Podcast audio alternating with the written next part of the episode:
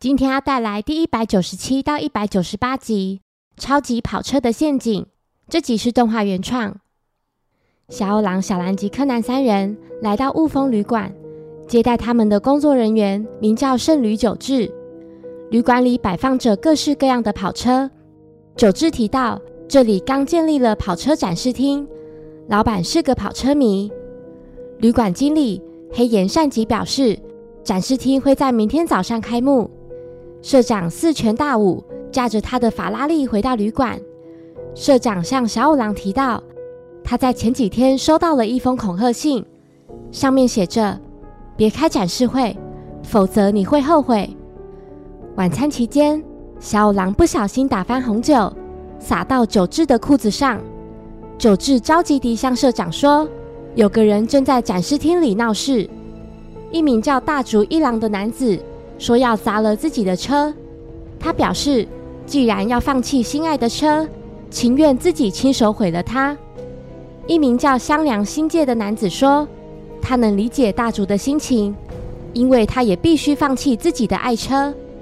站在他旁边的是龟冈丈二，他们三人的跑车都被社长骗走了。三人从事不同的行业，大家在经济上都出现困难。社长就说可以拿跑车作为抵押，愿意借钱给他们。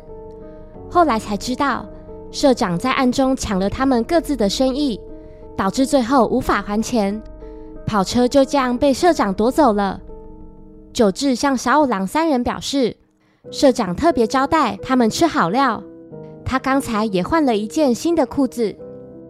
不久后，几人听到了引擎声，原来是社长正想驾着他的法拉利外出兜风。隔天早上九点。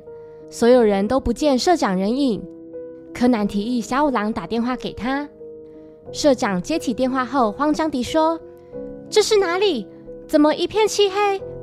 接着电话就断线了。时间来到早上十点，外头起了浓雾，社长仍然没有出现。这时，小兰慌张地提到，他刚才在浓雾中被吓了一跳，不知道是谁叫了自己的名字。一名叫野田一雄的警卫表示，因为小兰正往悬崖的方向走去，觉得危险才把他叫住。这时，新界开车回到旅馆，准备将车子停到停车场。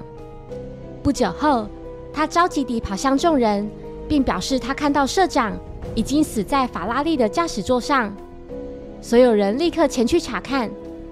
小五郎将车门打开后，立刻闻到一股不寻常的味道。他认为死因是二氧化碳中毒，因为引擎一直处于启动状态，使得车内充满废气，车窗被稍微打开了一点。警方赶到后，推测死亡时间在早上九点至十点间。小五郎向警方说明刚才社长在电话里所说的话以及他的状态。监视员表示，车子左边的车灯罩上有裂痕。上面还附着了衣服的纤维。警卫提到，他稍早在十点前来到停车场，当时并没有看到社长的车，但有其他车子停在那里。柯南终于明白是怎么回事，他麻醉小五郎，并集合所有人，接着用变声器调为他的声音说：“凶手用药物将回到停车场的社长迷昏后，再发动引擎。”警卫在巡逻停车场的时候所看到的那辆车，其实就是社长的。凶手将车罩盖在法拉利上，接着把车窗稍微打开一点，这是为了让废气灌入车内。废气从车窗进入车内后，驾驶座上的社长就会中毒身亡。之后，凶手再找机会将车罩取下，这样作案计划就成功了。然而，让凶手意想不到的。首先是警卫看到了有车子停在停车场里，另外就是小兰的尖叫声。凶手在取下车罩时，由于听到尖叫声后感到惊慌，就忘记把车窗关起来了。凶手就是圣女久志。凶手裤子上的污渍是昨晚被红酒洒到的。在那之后，他明明说过自己已经换过裤子。既然这样。为何又重新穿上这件脏裤子呢？